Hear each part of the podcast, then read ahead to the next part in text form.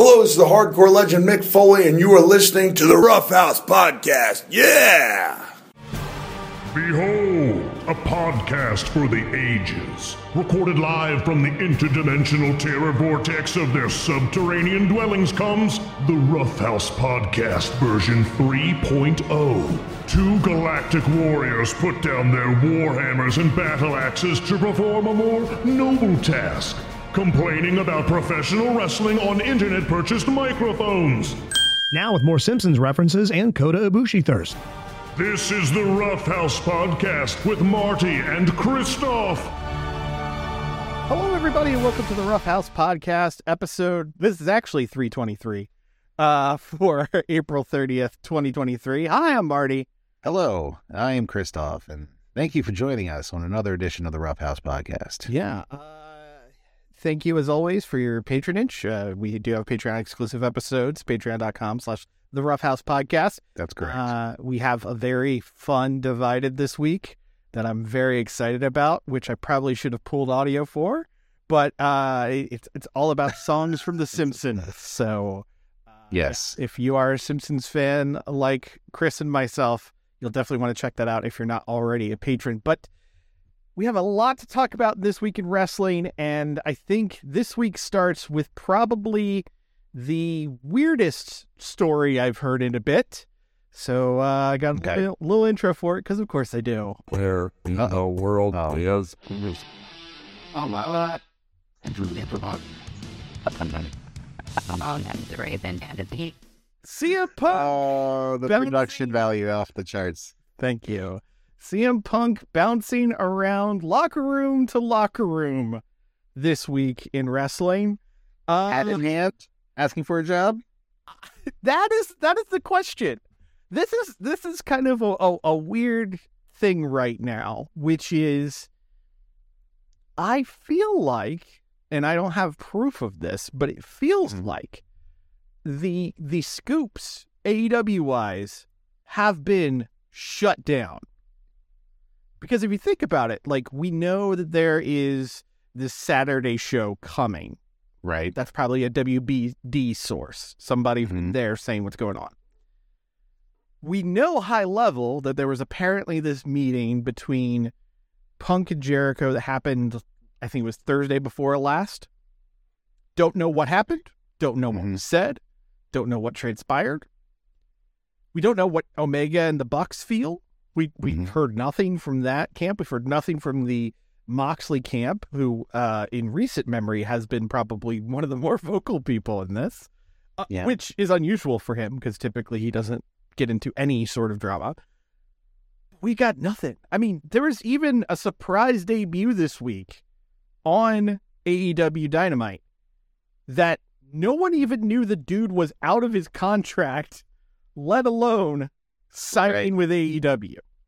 Normally, the stuff we know weeks in advance, like Yeah. the the biggest one-two debut in AEW history was All Out 2021. Cole and Bryan. Yeah, Cole and Bryan. We knew they were coming. We didn't know they would be at that show, let alone introduced back to back. But we knew they were coming. We ass- we assumed they were coming. We Fair. didn't know. Fair.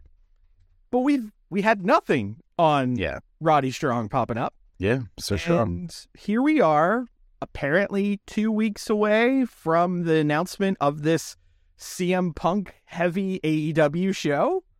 hmm And dudes popping up backstage at Raw. Yeah. Yeah. Backstage at Raw. I mean, that's just mind-boggling on many different levels. Yeah. Okay. He, I mean, a obviously the uh the the cult of personality size elephant in the room is he's still under contract with AEW. Yes, that contract has not ended. He's he's Now, out on injury, but his contract still exists. now you know, obviously that hasn't stopped um Andrade or Buddy Matthews or anybody from appearing uh Mhm. second-handedly you on WWE programming due Yeah. to spouses Mhm. uh, employment at at Sure. said company. Um, s- so you know, I guess as long as he wasn't talking about potential employment, then it would not be in um uh a Breach of breach? Yeah, uh, breach of contract or tampering or, or tampering. like that was the word I was looking Yeah. for. Yeah. Uh, and- However, there was word that he met with uh, old Papa H. well, Well, there was word. I don't know if it was. yeah, the, the, the, the full story is is pretty funny, uh, especially if you pictured the conversation that came out of it. But so as as the week went on, more details came out and that sort of thing. Uh, On Monday, it was just CM Punk's backstage at Raw. Mhm. CM Punk has been asked to leave backstage on Raw. right. What is happening? So on Monday, or yeah, Monday morning, he was on the same flight out of Florida as the Raw crew Okay. because he had done commentary on a low level MMA card as he has been doing, you know, since he left WWE, Jesus Christ, nine years ago. Yeah. Um, so he was on the same flight as a lot of these guys and gals. And they were First going to class, Chicago. Most likely. What's that? Yeah. Mm, First class, most likely. Uh, Probably. Who knows? Uh, I don't. I don't know if small time MMA promotions can pay for a first class ticket, but then again, maybe he's got miles. I, I don't know how it works.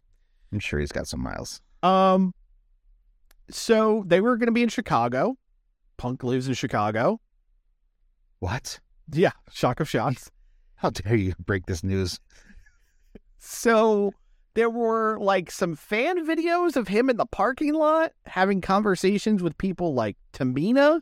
I have no idea what they break bread over. Also, Tamina was backstage at Raw. What is she doing? What, what- this is the most Tamina's been mentioned in years. She's collecting a paycheck, is what she's doing. Right, right, and and staying very quiet about her dad. Uh, Yeah. Well, So they talked. Uh, I forget. I forget who else he was seen in the parking lot talking with. mhm. but apparently he was talking with the Miz, and they squashed some beef that they've had since he was on WWE backstage. I was going to say, it didn't seem, I, I wouldn't think that those two would be chummy chummy. No, uh, not at all. At all. Yeah, because you got Mister Company Man and Mister, you know, destroy the machine and then complain about it. Uh, yeah. Yeah. Join another so- machine and break that down. so that's weird. Mhm. But uh, Punk ended up backstage, backstage, not just in the parking lot. And according to the stories going around, uh, you know, I think PW Insider was the first to report it. Wrestling Observer newsletter repeated it again. there. Confirmed. Yeah. Um, he wanted to meet with Paul Levesque, and he just said, "Hey, you know, if you got a few minutes, I just want to talk about a few different things." And Paul goes, "Uh, yeah, let let me talk to the big guy and see if that's cool." So, So, so I mean, there's a little telling of uh, the hierarchy of power yeah. in a, a Monday Night Raw show. Now, granted, that might have also been him going, I don't want to fucking do this. Because I know, I don't know about you, but sometimes in my vocation, when I get asked something I don't want to do, I'll definitely go, yeah, yeah, I'll talk to my boss about that. Yeah, run up the ladder. I get it five times a week in trivia Right. about a question. Like, yeah, I'll run up the I'll run up the flagpole. Yeah. Never do. And never gets. I never ask. Apparently, remotely, Vince McMahon was rewriting Raw up until when the show went on the air for this week's drafted edition. Ah, the good old days are back. Yeah. Yeah. But uh, shortly after, Paul said, "Hey, I'll talk to the big guy." The head of security for WWE pops up and pulls Punk out.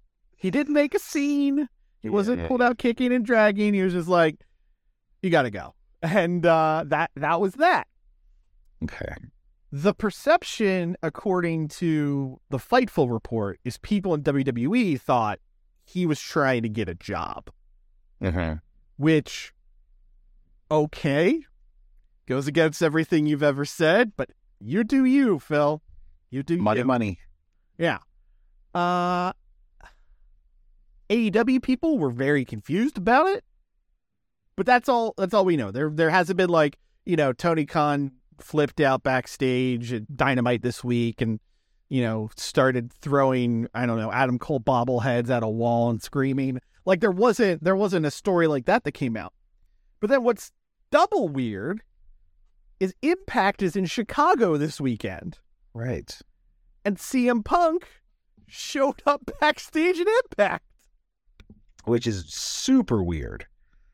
I don't even know who he knows there anymore. Like he, there was a photo of him and Jordynne Grace that went out. There was a, a, a photo of him and Ricky Morton, but like, who's he breaking bread with?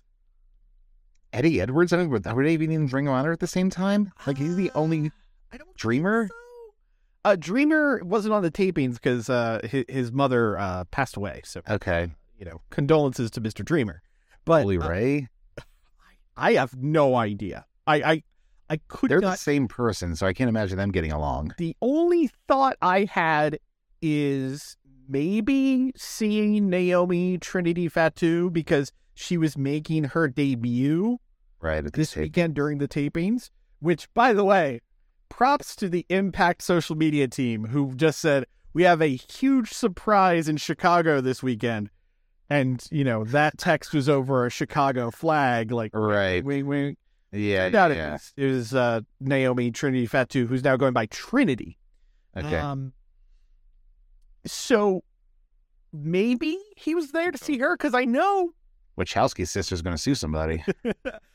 I know that Punk was at uh was it Battle of San Jose or whatever it was called the the the New Japan show that Mhm. Mercedes Moné made her US debut on.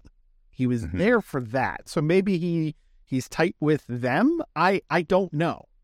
Just trying to get some uh some backstage news on on Mando season four. I think out of uh, out of Mercedes. I think that's I think that's it. He's super into Grogu. Uh, you know.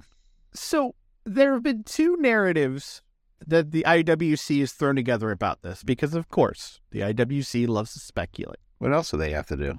Now I wanted to see which one which camp you sit in. Camp Okay. number one is Camp Krusty. Camp Anawana.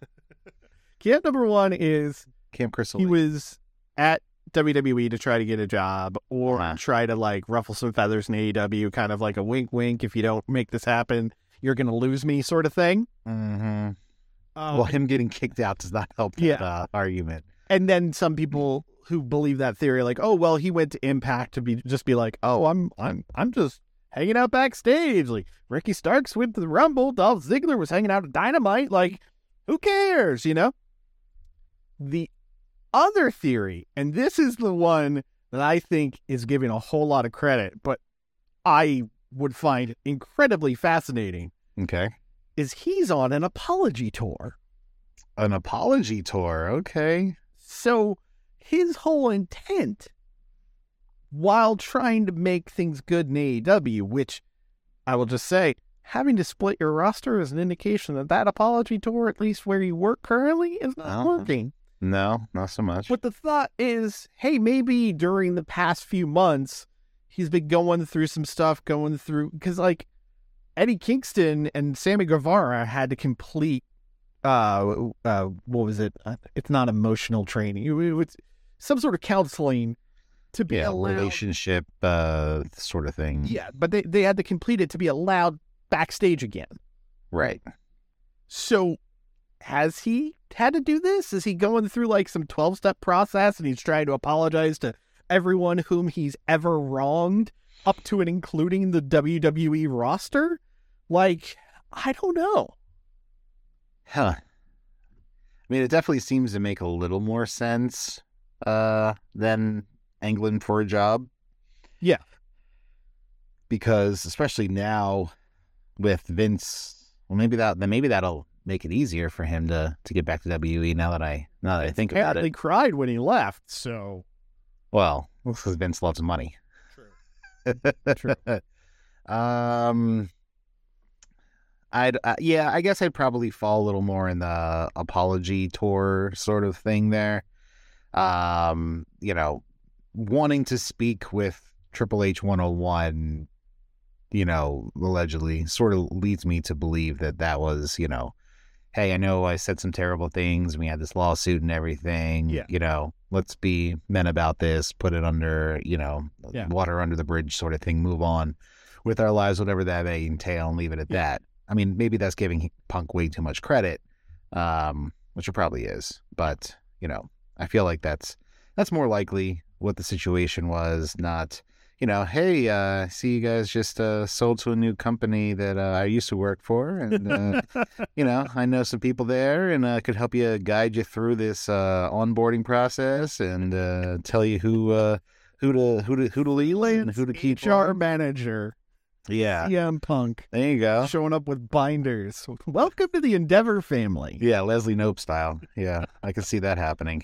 Now, Uh, the the fallout of this, beyond just you know constant speculation, subsequent, is uh more details on an old story popped up, which I just thought was funny. Like this got brought up randomly on Wrestling Observer Okay. Radio this week.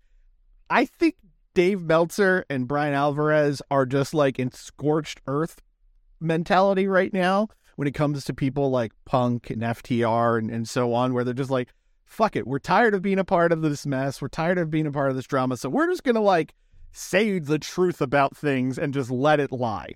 okay. Do you remember during the CM Punk Colt Cabana lawsuit, Cabana, quote unquote, visited people in WWE, and that's what broke the friendship? Uh, it sounds vaguely familiar. The story was always told that he went and saw people backstage at WWE. Okay. And that's what made Punk get pissed off because, like, we're in a lawsuit with these guys, and you're going backstage and you're talking to everybody, blah, blah, blah, blah, blah. According to Meltzer this week, Oh. the actual version of the story was yes, Colt Cabana went and met with Kevin Owens, Sami Zayn, Pac, who was there at the time, Mhm. and they went out for pizza when they were in town. Just meeting up with old friends. just meeting up with old friends. He was not at the arena. He was not, you know, giving a fist bump to Papa H. No. He met his friends for pizza. in Chicago, so a deep Yeah. dish. Uh, One would assume. Uh, one would assume not pepperoni. Uh, True. Yeah. um, you know, I don't know if they, uh, you know, they could get some poutine there to make the couple of boys feel like home, or Possibly. s- some dirty river waters for Pac to drink. But all I can think is just how incredibly petty that is. Well, we're talking about Phil Brooks here. Yeah, and it's there's there's no there's no depth to it, you know, or there, there's no depth it won't go down to. It just No, just absolutely ridiculous. But I will say this: take a Z pack. You'll feel better. I will say this: if dude really is trying to make amends and is trying to smooth over rough edges from over the years, more power to him. You know that is that is a respectful thing. But the optics of going backstage to your competitor's show Yeah. while all eyes are on you in relation to what you're going to do with your current job, kind of messy, man. You're not going to hear about Roman popping up at AEW. No, no, I wouldn't see that happening. Um, although, man, that would literally shake the foundation Yeah. of the pro wrestling world. Yeah. But you would never hear about that. You'd never see anything uh, about that. But Yeah. this story got out. This, I mean, like, you know, dude was was being filmed in the parking lot, which kind of creepy. Wrestling Yeah. fans, don't- Honestly, let's not do that. I wouldn't put it past Phil to have somebody pay somebody to follow him around to take this footage and put it out into Twitter and to give it some uh, some heat. Who knows? You know, orchestrated his own uh, uh, apology PR tour sort of thing. Maybe. But all in all, He's trying to get fired from AEW. That's what it is. he could be. He could be. All I know is it just made for a very, very weird story this week. And on a night where The World Wrestling Federation. For over 15 years, the revolutionary force in sports entertainment. decided what we need is another title belt. Oh boy, yeah, yeah. That was uh, that was it. Uh, I, I guess a 21st uh, century version of the the big gold belt. It's a Yeah. very large gold monstrosity. It was announced Monday afternoon that Triple H would have a huge announcement, Wink. probably because it was said that we were going to hear from Tony Khan on Dynamite on Wednesday. Sure. Yeah. Uh, but he talked about how Roman Reigns is nearing 1,000 days as champion. But also, Roman negotiated in his contract that he didn't have to defend the title as frequently. Uh huh. Awesome. So WWE management and kayfabe are dumb. Yeah. I mean, I- dumb, yes, but if you want to make keep your top star happy, you give him what you want, what he wants, right? That he was oh, absolutely playing it up like, oh, you know, he he negotiated this deal and he's not a true fighting champion and you deserve a fighting champion. He might be the head of the table, but he's not a fighting champion. Fuck off. Anyway, it was said that Roman was going to be in the draft, and he was, as we'll Mhm. talk about. Uh, and when he gets drafted, the undisputed WWE Universal Championship would, would it would remain on that brand, Okay. And then the other brand would get a brand new title, the World Heavyweight Championship. And that will be crowned at Night of Champions on May 27th in Saudi Arabia. So are they reigniting the lineage of the big gold belt? Because that was formerly called the World Heavyweight Championship. Am I mistaken? Uh, I I couldn't tell you because the Undisputed Championship is the Universal Championship, which started what, what was that 2019, oh, whatever it was. Uh, by uh, God, it might have been 2017. Uh, who who knows? Who cares? Uh, it, it was started with um uh Finn Balor uh, on Raw. Right. The other belt is technically the World Championship. The old WWF Championship. Yes. Right. uh, which I believe included the lineage of the big gold belt. So I guess this is this is Did it? Yeah, because uh, the uh, when they merged titles at some point, I forget when, but when they merged titles at some point, that became the world championship. Because they had, I think it was, uh, if, I'm if I'm remembering correctly, it was like Randy Orton and uh, John Cena in a ladder match, and they had both belts up top, and they had that segment where, like, funnily enough, they brought out all the other people who had been champion recently, and uh, it included Daniel Bryan and included CM Punk. And during uh, Triple H's promo, you could see Oh. visibly cringing and, and all this other shit. Yeah, yeah, yeah, yeah, yeah. I remember that. Anyway, all that's in the past. Uh, they so I guess this is a new belt with new lineage, but it's All be crowned on May twenty seventh, and completely on paper is the number two belt. Like you, you could say the shows are booked to have their own champion. Sure. One of them is A, called undisputed, but now clearly slightly disputed. But B, that's the Universal Championship. Right. This is the World Championship. Universe contain world. What? World big, universe bigger. So could we have called this the Galaxy uh, Championship? Well, they don't have the the rights as far as I know to WWE Galaxy, so I guess they can't call it that. Uh, yeah, that's fair. But it's going to be decided in a tournament. Uh, you'll be pleased to know that over the course of the night, multiple people cut promos, including Cody Rhodes. Cody Rhodes did not in any way, shape, or form say he wanted the World Heavyweight Championship. And now I'm starting to wonder because to talk about the draft on Friday, the number one draft pick was unsurprisingly Roman Reigns to SmackDown. okay, smart. Yeah. This means the World Heavyweight Championship will be on Raw. The number one pick for Monday Night Raw Cody Rhodes. was Cody Rhodes. of course. Yeah. What if, just putting this out into the ether, what if Cody doesn't win that tournament in May? What if Cody is not the first world heavyweight champion? I will laugh. That's what. That's what. I, I think it's very likely it's not going to happen because his whole story since he got in It's going after that WWE has belt. been he's coming for the belt, the belt that Roman has since he lost. Yes, he's got this thing with Brock, but he wants Roman, and he wants to be the guy who beat who beats Roman. Congratulations, you're on different rosters now until they change their mind about that. Yeah, give it a couple months. Yeah.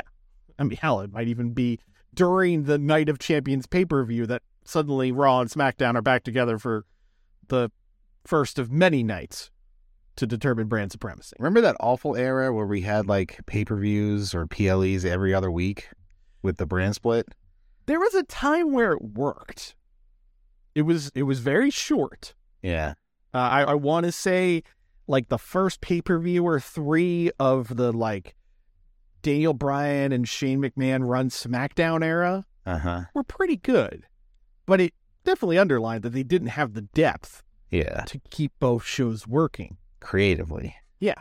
And the reason why these shows have been as well rated as they are is Roman's on both shows, Usos are on both shows, Kevin Owens is on both shows, Sami Zayn is on both shows, Cody Rhodes Cody's is on done both shows, both. Yeah. Rock can show up on both shows, and people watch for them.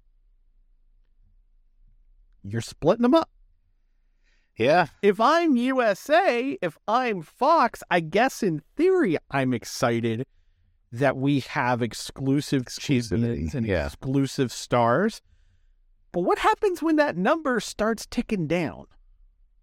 Yeah. That's when they say, "Hey, all right, yeah, we'll uh, we'll ease our rules on this split here," and uh, Cody will pop up on um, SmackDown conveniently right before SummerSlam, and uh, work their way into another match that he'll lose So you got to hit that record. Got to beat Hogan. gotta gotta do it. Look, Gotta I'm do it. not, I'm not arguing that you know any Hogan record should be less thought of or or beaten. That I'm okay with, but you know, at the expense of the storytelling, it's a little bit of an issue. Yes, completely agreed. Uh, but uh, for those wondering how the draft went, the first night of the draft was on Friday on SmackDown on Fox. It will continue Monday. Uh, the first uh, night of picks went as follows. Uh, Raw has Cody Rhodes, Becky Lynch. Okay, Both of them were already on Raw. They got Imperium as a group. Apparently, if you are a stable, you can be traded and picked up as a group. that's. I mean, we were complaining about that the last draft that they took like Big E on their on on his own and not Right. the the whole group. Right. Um, but uh, that gives them the Intercontinental Champion in Gunther, Ludwig Kaiser, and Giovanni Vinci. They pick so that's a move from SmackDown for the IC title. Gotcha. Uh, I presume then that Austin Theory is going to end up bouncing over to. Uh, he hasn't been drafted yet. no, no, he's not. Um, Matt Riddle staying on Raw. Drew McIntyre moving from SmackDown. The Miz staying on Raw. Shinsuke Nakamura moving from SmackDown. And the current NXT Women's Champion Indi Hartwell has been called up and will be on Raw. Okay. On the SmackDown side, their first two picks were Roman Reigns and Solo Sikoa. Not Yeah. the Usos for some reason, but they took Roman and Solo. Okay. Uh, Raw Women's Champion Bianca Belair, so I guess that belt's moving over. They're gonna sw- do a little swapsies. Um, we got the Street Profits and Angelo Dawkins and Montez Ford again Okay. moving over to SmackDown from Raw, probably to keep Montez and Bianca happy.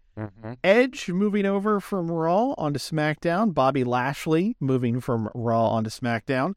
We had a surprise return as AJ Styles is back after his ankle injury. Okay. He's moving back over to SmackDown, but he was picked along with Michin, Carl Anderson, and Luke Gallows as the OC continues to exist. Wow. Damage control of Iyo Sky, Bayley, and Dakota Kai are moving over, and then uh, Wait, they got picked after the fucking OC? Yes. Damage Control did? yes, That's insanity. Okay. and also the NXT Women's Tag Team Champions Alba Fyre and Isla Dawn are going over to SmackDown. Then over the course of the weekend, they've announced some uh, supplementary picks. Raw is getting the Viking Raiders and Valhalla, Dexter Lumis, Candice LeRae, uh, which means we now have the entire The Way group on Raw currently. Okay. Yeah. yeah, yeah. Um, maximum male models of Mace Mansoor, Maxxine Dupri, Natalya, Apollo Crews, Sonya Deville, and Chel- Chelsea Green picked up as a tag team. Zoey Stark called up from NXT, as was JD McDonagh from NXT. Wow. Okay. SmackDown, after all of that I just said for Raw, SmackDown got Hit Row of Top Dollar, Ashante Ugh. the Adonis, and BFAB, and Lacey Evans. I know we don't have people on screen anymore running these shows, but whoever is running SmackDown is an idiot.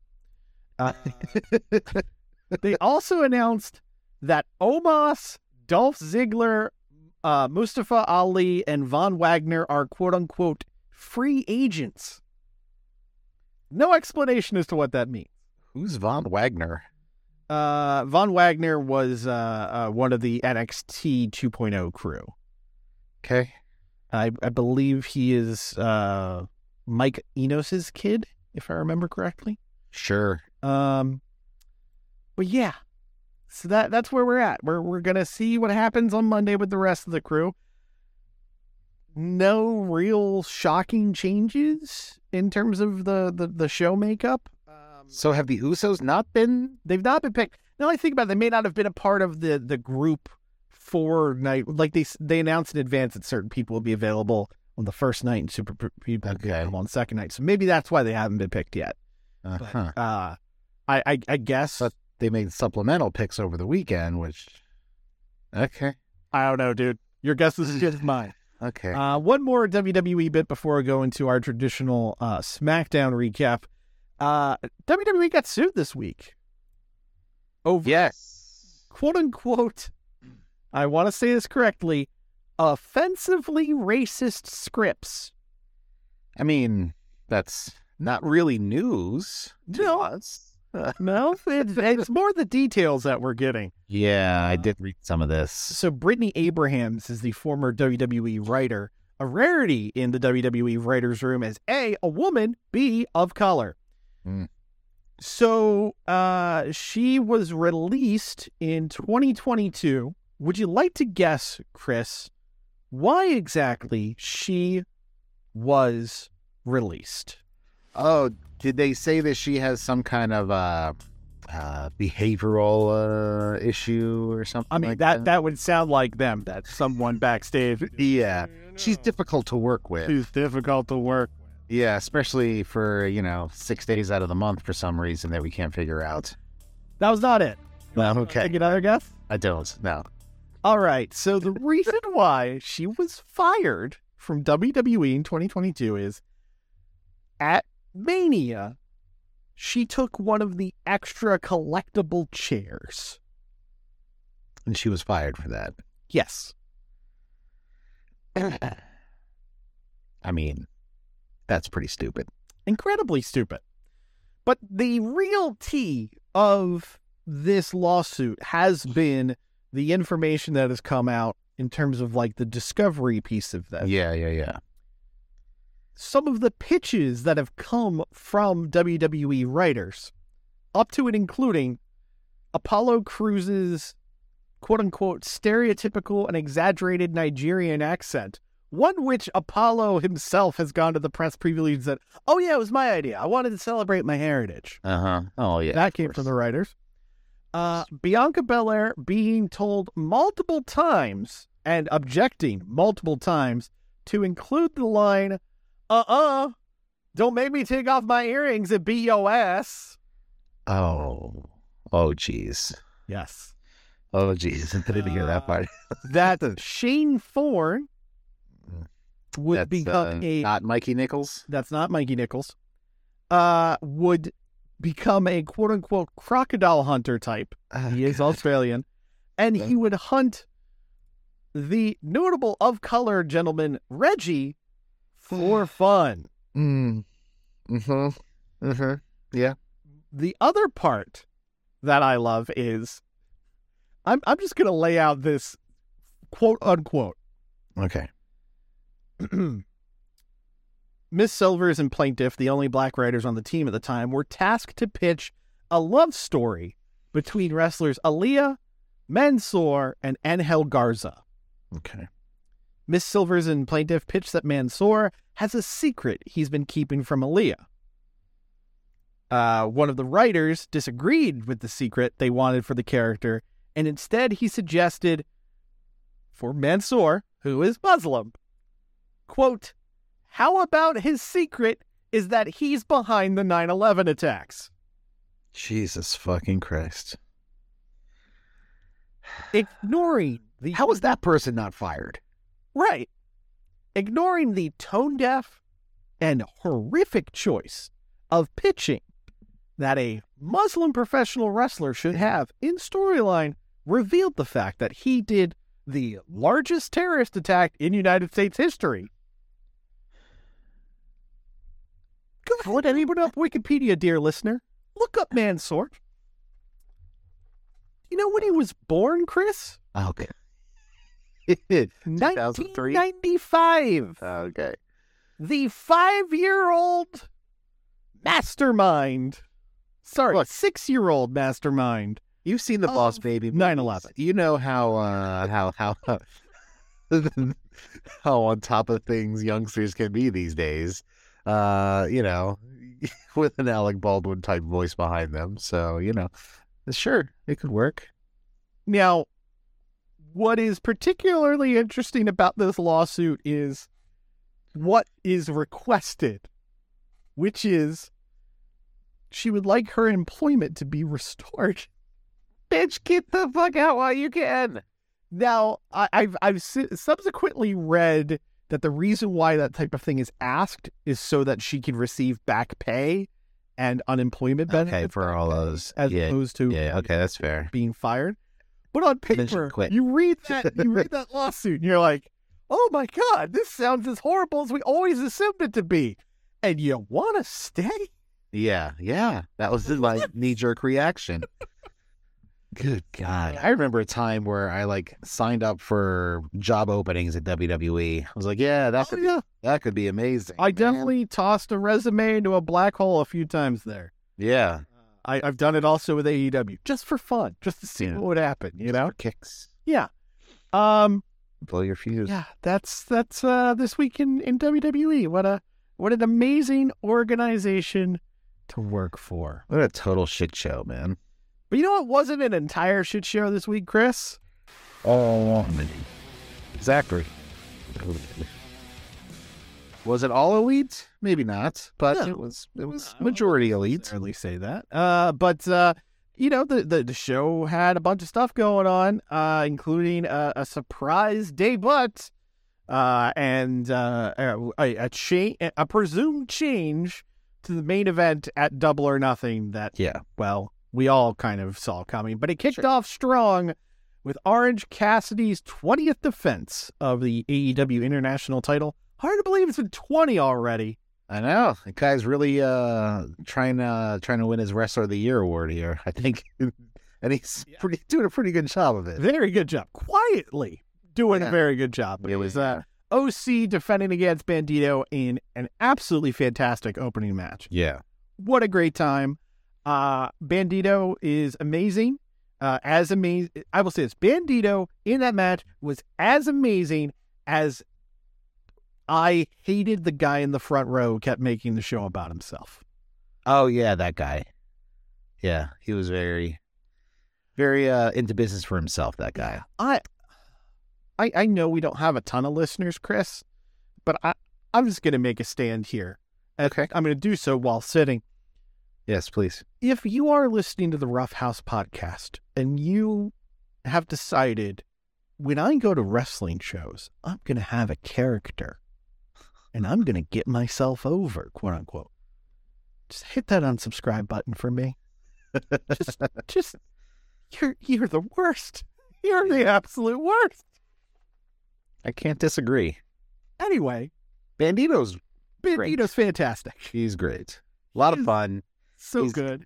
I think, you know, I feel like he's the perfect midway point between a Fénix and an Andrade. Mhm. He's like the best of both. Yeah, He's, you know, he's got the he's got some flippy doos, but he's got a lot of power stuff too. he does. Everything looks crisp and timing is great, and he can play the you know a, a foil to OC. You know, going against OC is, is good to showcase your other sorts of abilities, and Yeah. you know, not like just straight say work comedy match, but it's you know, kind of uh, spar. You know, with with somebody who does stuff like OC does, and it you know, some people like Sting just knock it out of the park. Yeah.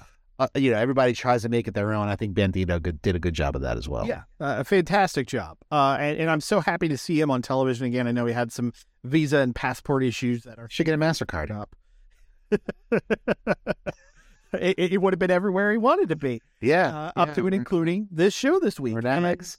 Uh, just I, I will say this: when OC went for the mousetrap finish Yeah. and Bandito reversed it, I bit. I thought that was it because they've done such a good job throughout this run of like, what's it going to take? What can Yeah. he do? What's the next thing? You know, his hands all fucked up. He can't Yeah. do the orange punch the way he used to, uh, and got the win with the beach break. So adding After an orange punch, because Yeah. the strength of the orange punch wasn't there, he needed to follow up with another move. Plus, you know, kudos to the commentary team for mentioning multiple times that uh, he uh, Bandito had been training with some guy Skayde. Yeah, yeah, yeah, yeah. Um, about how to counter OC's moves, and Yeah. lo and behold, it works into his way into the match. So uh, that was that was good shit too. Yeah, very, very, very good. And uh, OC gets the win. After the match, they uh, pose together as OC and Bandito both struggled to get a pair of sunglasses Yeah. over his mask, including during that moment one of my favorite bits of commentary ever. Taz going, "Why? Why don't got any ears?" it's true. When you wear a mask, you got no ears. And Hey, then they're hey. right there, which Yeah. then allowed Excalibur and Tony Schiavone to dunk on Taz, which is always a great time. Yeah. We went backstage. I- I feel like Schiavone was super loose on Wednesday. and and he had a great moment later on in the show. Yeah. Uh, Renee backstage with Darby Allin and Jungle Boy. They try to squash the beef. Uh, Beef squash. yeah. uh, Darby said, "Hey, you know, if if I knew MJF was going to get involved, I would have been ringside, not in the rafters. But you know what? Uh, maybe you can have my back." And Jack Perry said, "Hey, you know what? If it would have been nice, uh, if it were us against each other." And Darby said, "You're damn right. I would have beaten you again." Which Yeah, he's like, hey, let me ask for your for your help and then bury you. I was like, okay, sure. So Would uh, make friends. shake hands, they walk away. Then OC and Bandito come up, and OC goes, "So, uh, what, what what are you doing back here?" Renee goes, I, "I was catching up with Darby Allin and Jungle Boy." OC goes, "Oh, And then Bandito goes, oh, oh." Love great. Love yeah, it. that's that's. I mean, I, that's hundred percent your wheelhouse of the the backstage being a living, breathing, Yes. sort of uh, environment. And also, it's in my wheelhouse, and it was kind of a very Muppet Show moment for that type Yes. of backstage interaction. yeah, it was. Uh, so then we had uh, Jeff Jarrett and Dax Harwood going one on one. Yeah, they, As shock of shocks, Jeff Jarrett took multiple bumps during this match. right. Yeah, Working some, shoes on. And some uh some what I thought were pretty stiff chops from Dax, Yeah. which led to. I, I think one of those right hands Jeff Jarrett threw was a little on the button as a was little potato receipt uh, for those chops from Dax. I got a lot, little bit of chippy chippiness in that match there. Yeah. Uh, what I think. I'm gonna I'm gonna say it once again.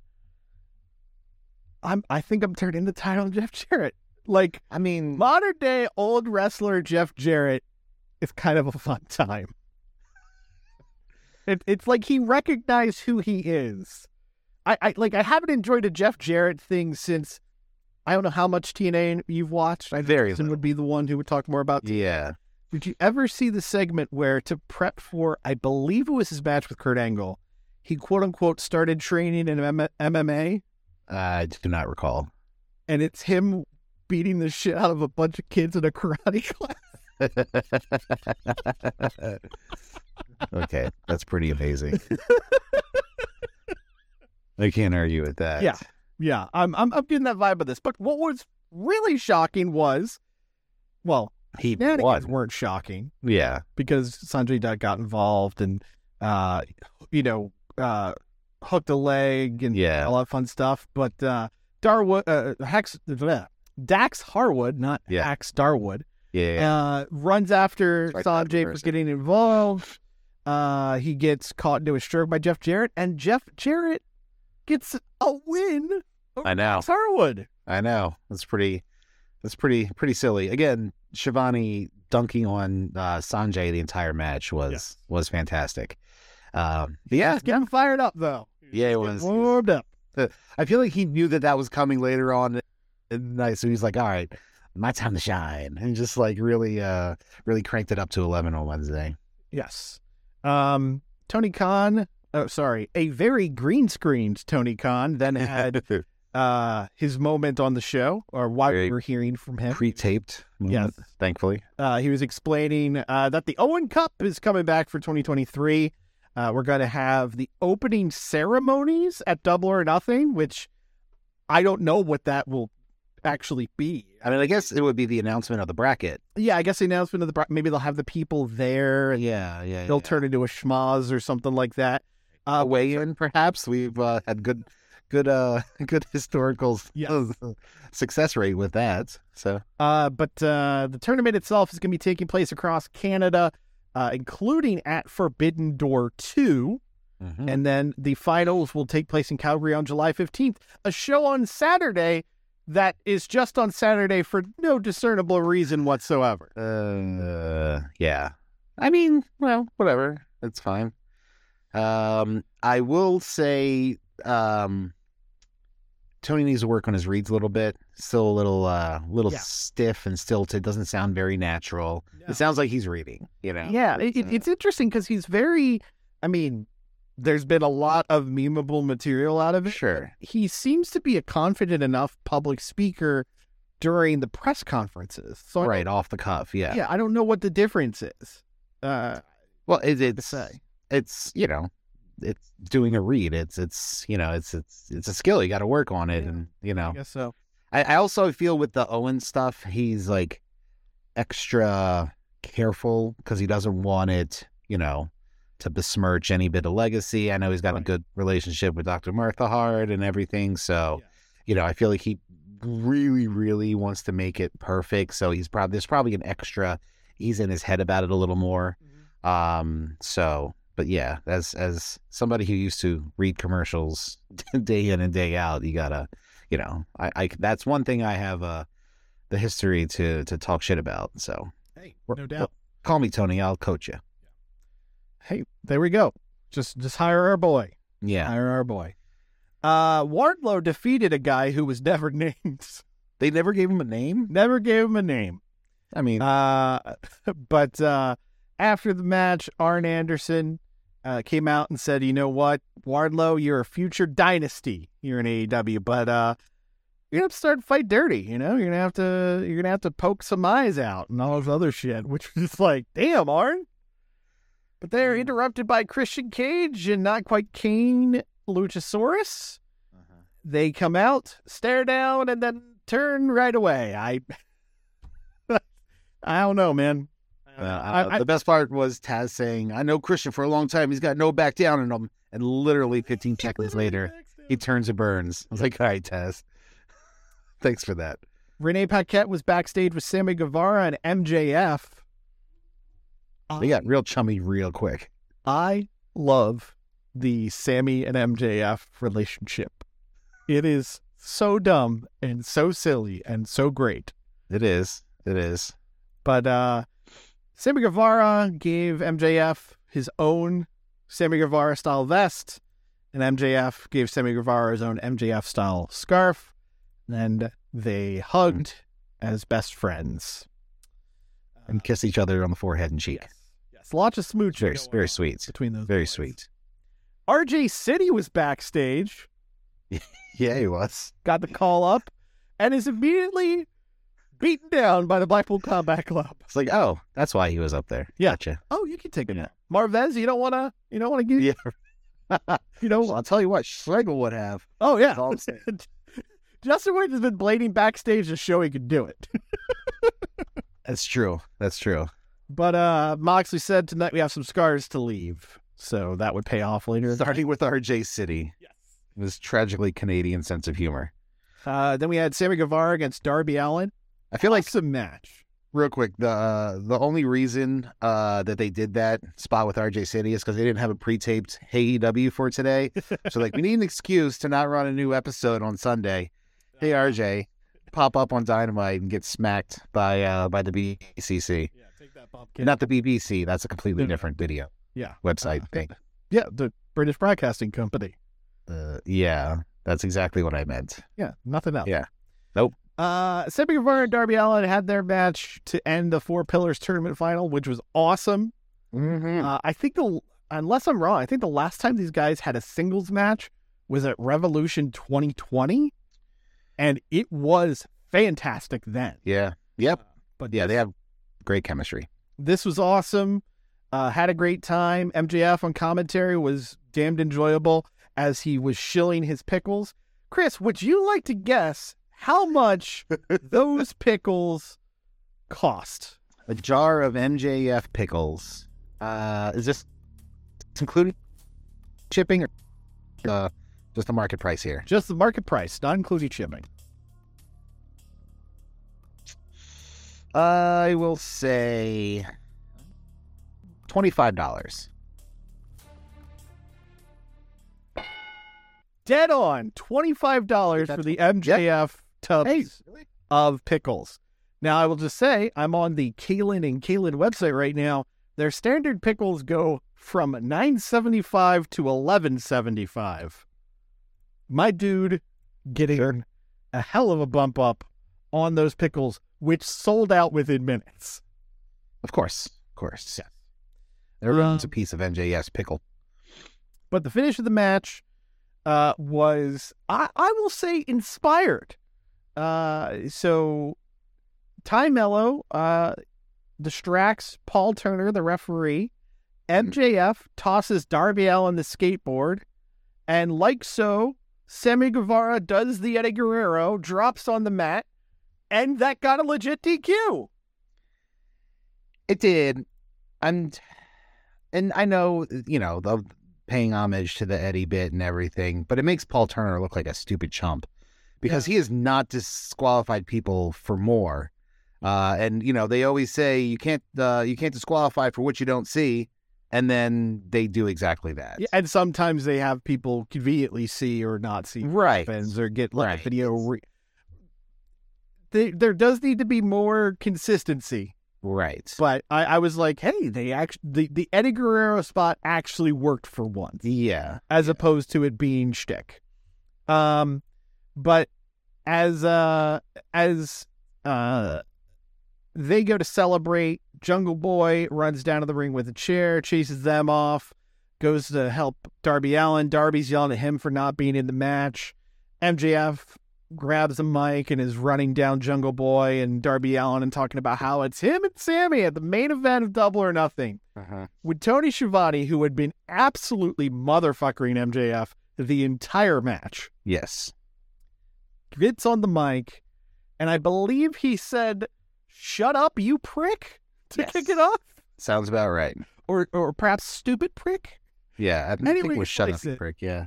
Ah, what a joy, especially from this absolutely died in the wool WCW Monday Nitro fan. Yeah. Tony Schiavone getting moments to shine just makes me happy. I'm with you. Uh, but he Tony said he talked to Tony, yeah. and Tony told Tony to tell MJF Tony, Tony, Tony, Tony. that next week on Dynamite, here in Baltimore, Yeah. will be a tag team match with MJF and Sammy Guevara against Jack Perry and Darby Allin. If MJF and Guevara win, it's still be a singles match. But if Jack Perry and Darby Allin win, it'll be a Pillars four way for the AEW title at Double or Nothing. I assume that the bromance between MJF and Sammy will be short lived, unfortunately Yeah. and that will result in the finish. Renee Paquette then tried to get a word with MJF and Sammy Guevara, who were screaming about the injustice. MJF was gonna hop into a an awaiting car for him, mm-hmm. and Sammy went to go ahead and join, and MJF said, "Hey, look, it's all full." As the camera pans in and shows it's completely empty. You get the next one, bud. Well done. Adam Cole then came Maybe. out to address Chris Jericho, talking about what he did to Britt Baker was unforgivable. He said, "You know, you're not going to come out. I'm going to go backstage and and I'm going to see you." When a clearly pre-taped video of Chris Jericho appears on the Tony. Tron. The Contron. Yes. he says, you know what? Uh, I don't want to be anywhere near a coward like Adam Cole, so uh, I'm going to send my guys out to get you as they're already making their way out. Sure. Go get them, guys, as they're halfway down the ramp. Mm-hmm. Well timed, everyone. Yeah. So, uh, Daniel Garcia, Matt Menard, Angelo Parker, and Jake Hager start to beat down Adam Cole when Orange Cassidy and Bandito go to make the save. Yeah, that was an odd choice. Have OC and Adam Cole interacted at all that I'm missing or Not in a good way. Right. They had kind of a blood feud. Did they? Yeah, uh, uh, resulted in I think OC did a, like a orange punch or a beach break off the stage through a table in one of their Oh, yeah. like they've not gotten along in the past. Oh, yeah. It was like a best friends, uh, undisputed era type thing. Yeah, Yeah, yeah, yeah. yeah. So don't know what that's about, but uh, numbers game clearly not evening out when this new video appears on the Mhm. screen, and I think, oh, Sabu? Lights didn't go out. Clearly ah. not Sabu. Come on, Gotcha. Chris, get with it. Sorry. Apologies. I think it's Kyle O'Reilly coming back Sure. because he's been all over All Access and Yeah, all that stuff. So it's like, oh, okay, cool. It's a great moment. When fucking Kill Switch Engage kicks in, Hell yeah. The end of Like- Heartache, baby. that's a little hardcore for Kyle. Yeah. And he was wearing a Metallica Roderick shirt on. Strong's logo appears on the screen. what the fuck? Yeah. A dude who, as far as I knew, was like in the deepest, darkest basement of the performance center. Didn't we just bring him up an episode or two ago? Like, where the fuck's Roddy Strong? Yeah. Well, Turns out, no longer employed by. WWE. yeah, and apparently they he had they had had him under a deal for a little while now, but they were waiting until they were in Florida to debut him, so they didn't have like a The you know, fly for traveling whatever. and Yeah, yeah, seeing yeah. him that sort of thing. But uh, he runs out, cleans house. I think he got a little excited because they were some of the worst backbreakers I've ever seen him do. little slap dick there. Uh, but the crowd went from genuine confusion to legitimate excitement as uh, Cole and Strong embrace. Shortly thereafter, we got the Adam or not Adam Cole. Adam Cole's been all elite. We got the Roddy Strong is all elite graphic, and uh, my personal favorite was whoever made the shitty little boots are all elite graphic. So, uh, well, let us now just look back and remember Bobby Fish a year ago yeah. said to Adam Cole and Kyle O'Reilly, look, Roddy's over there and they'll pick us all up, man. Let's jump back. Now, Roddy's all elite, Kyle's all elite, Adam Cole's all elite. Bobby Fish is just eating shit in Impact. That that's that's what he's Yeah. got going for. him. And doing a podcast, I guess, which is the lowest form of entertainment. Yeah. And who would fucking stoop to that level? Horrible. Losers. Uh, and congratulations to uh, my guy Adam and uh, Kill Switch Engage getting paid for that licensing fee right there. Let's go. Yeah. Get that money. We then went to a brand new edition of QTV where I was screaming in my living room, No, how dare you? I watched you die. It can't be. No. Uh, Powerhouse Hobbs lost his shit on everyone, and uh, QT says they have to go to Plan B. And my understanding is whatever happens with QT, it's only going to be on certain shows coming up in Dynamite because you can't have Plan B in every state. Moving on, TBS Championship was on the line. This son of a bitch. championship was on the line. Jade Cargill and Taya Valkyrie. Taya Uh-huh. Valkyrie unable to use the Jaded, or as she calls it, the Valhalla. Uh huh. Chris, would you like to guess what the finish was? Um, a Valhalla, jaded. Close. Jade goes for the Jaded, unable to hit it. Taya goes for the Valhalla. Uh huh. Aubrey's yelling at her, Don't do it. I will have to disqualify you. And Mhm. stands there like a goon for a good 30 seconds while Jade figures out how to turn this into a roll up. Oh boy. It was bad. Yikes. Post match, Taya Valkyrie loses her shit. It gets in the face of uh, Aubrey Edwards, tries to give her the Valhalla, Okay. uh, but the uh, rest of the the uh, striped crew runs out and splits everybody up. Taya, we hardly knew ye. Enjoy uh, Dark Elevation, if it still exists. Britt Baker and Jamie Hayter were backstage. Jamie Hayter, arm in a sling. Britt Baker with a very strong shiner, which has been featured on an extremely controversial new Shop AEW t shirt. Yeah, I mean, out of context, that is just not a good look. Yeah, yeah, it's it's different when you had like the whole Britt Baker logo and bleeding face, and Yeah, yeah, like yeah. that was still. I wouldn't wear it, No. but you know, just a, a fucking candid Instagram photo of a lady with a black eye is not a good look for anyone. No, no. But I'm sure it'll sell well. Anyway, they said uh, that uh, they declare war, and the only way this is over is uh, if you send uh, Britt and Jamie to the morgue. So. So murder. Okay. Murder. Then our main event was Kenny Omega and Konosuke Takeshita against the Butcher and the Blade. Um, really fucking fun match. Butcher and Blade looked great here. Like, I think they knew they needed to step up Yeah. who they were in the ring with. Sure. Takeshita and Omega uh, made a great duo. I will say that Takeshita was wearing blue and gold tights. Wink, wink, wink. Oh. Um, really fun match.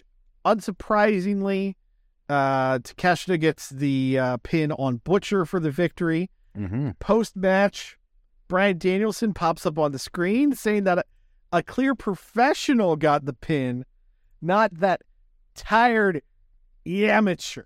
Amateur.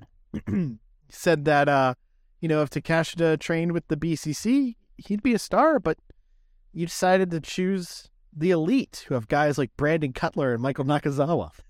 oh, damn. That's brutal. So while he's talking, True, but brutal. Yuta, Claudio, and Mox hmm come from the crowd, attack Omega and Takeshita from behind. Okay. Young Bucks run out from the back, super kicks for everybody. And Danielson gets up into Takeshita's face and says, You need to get in the ring and you need to save Jon Moxley. Oh. So Takeshita, looking conflicted, he stops Omega from using the screwdriver on Moxley. BCC breaks up everything, stands tall with Takeshita. Takeshita's like, no, no, no, don't raise my arm. I'm not part of it. Blah, blah, blah, blah, blah. Yuta hits a low blow on Takeshita. So then Moxley decides to hit screwdriver on the face of Takeshita to end the show as he Not his beautiful himbo face. Yes. He is left bleeding in a post match promo that was uh, only on social media. Kenny Omega said that they need to end this, and more importantly, they need to end this in a cage. So blood and guts. Not quite, as we found out on AEW Rampage, which was ultimately shown at 6:30 on Friday. Wow, I thought it was 5:30. They changed it again. Yep, it got bounced around thanks to the NHL playoffs. Playoffs. Yes. Uh, so what ended up being announced during that show is on May 10th, not this week in Baltimore, because of course, why would it be in Baltimore this week? On May 10th in Detroit, it will be Kenny Omega and Jon Moxley one on one in a cage match. Now, could this result in a need to do a team up cage Yes. match? Yeah. Undoubtedly. But on paper, Omega Mox Cage sounds awesome. Just no explosives, please. Please. Yeah. But uh, we had uh, Bullet Club Gold defeating Ricky Starks and Shawn Spears. Um, Spears eats a Blade Runner on the finish there. Mm-hmm. Match was fine, not not amazing, unsurprising. Poor Ricky Starks. Yeah. Slumming.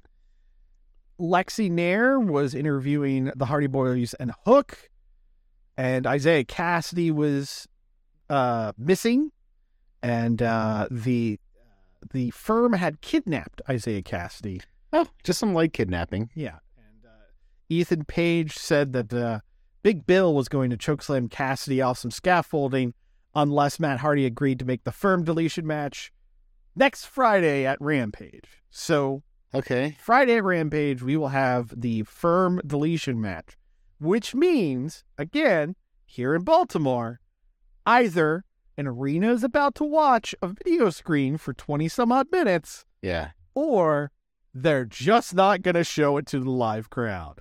I would imagine they not show it because I don't remember having crowd reaction prior. I don't know. I mean, the last cinematic match AEW did was the Team Taz versus Darby and Sting and Wardlow, right? Uh. Yes. And that was at a pay per view, so they had to show it in front of the live crowd. Right. Right. But, hmm. I mean, whatever. Just bury it on Rampage, get it over with. Naturally Limitless, the duo of Dustin Rhodes and Keith Lee beat up some jobbers, beat them in two minutes. After the match, the Mogul Embassy came out to look mean on the screen. Okay. Lexy Nair was interviewing Sammy Guevara backstage. Tay Melo interrupts and says that Sammy isn't his friend and he shouldn't blow his opportunity at the world title by laying down for MJF. So here comes the seeds of deceit. Mm-hmm.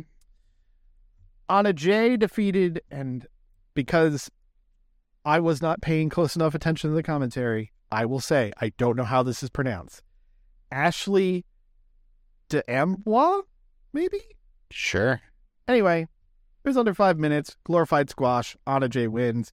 After the match, Julia Hart attacks Anna Jay from behind, and they brawl around ringside. Okay.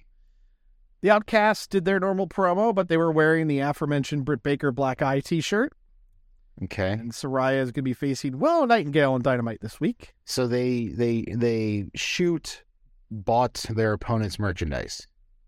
Uh, hard to say because this it was before it was on shopaew.com. So Uh-huh. Okay. The acclaimed to Billy Gunn beat three jobbers in under a minute. Yep. The rap was longer. Yeah.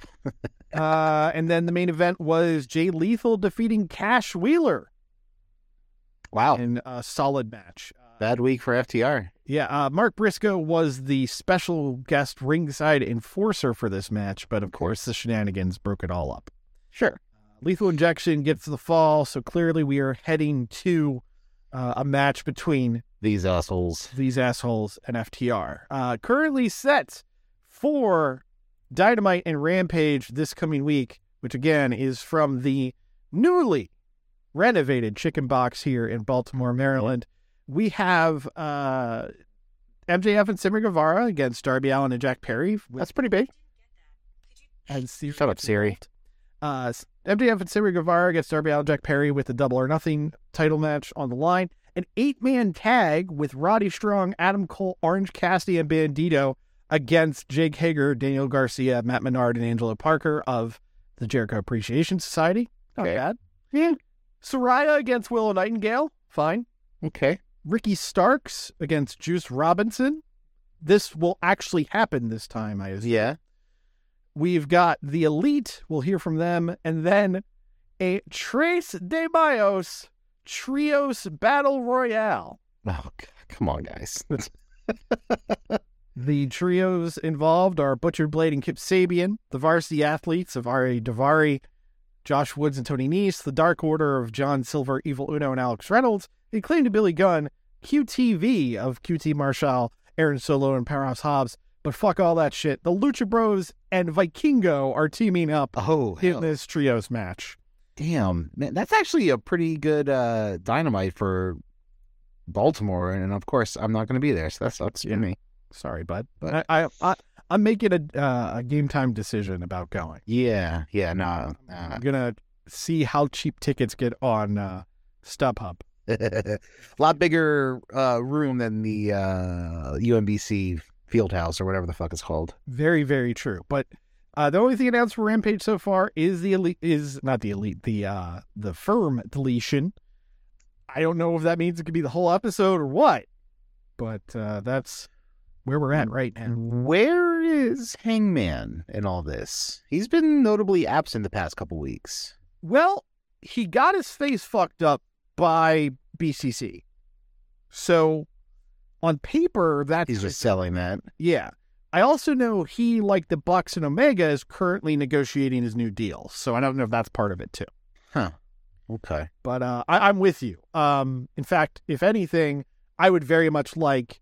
I mean, it would be cool if it was this week here.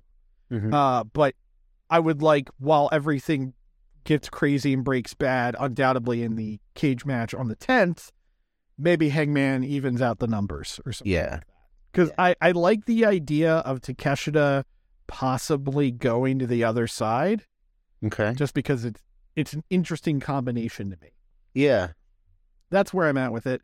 Anyway, slice it, folks.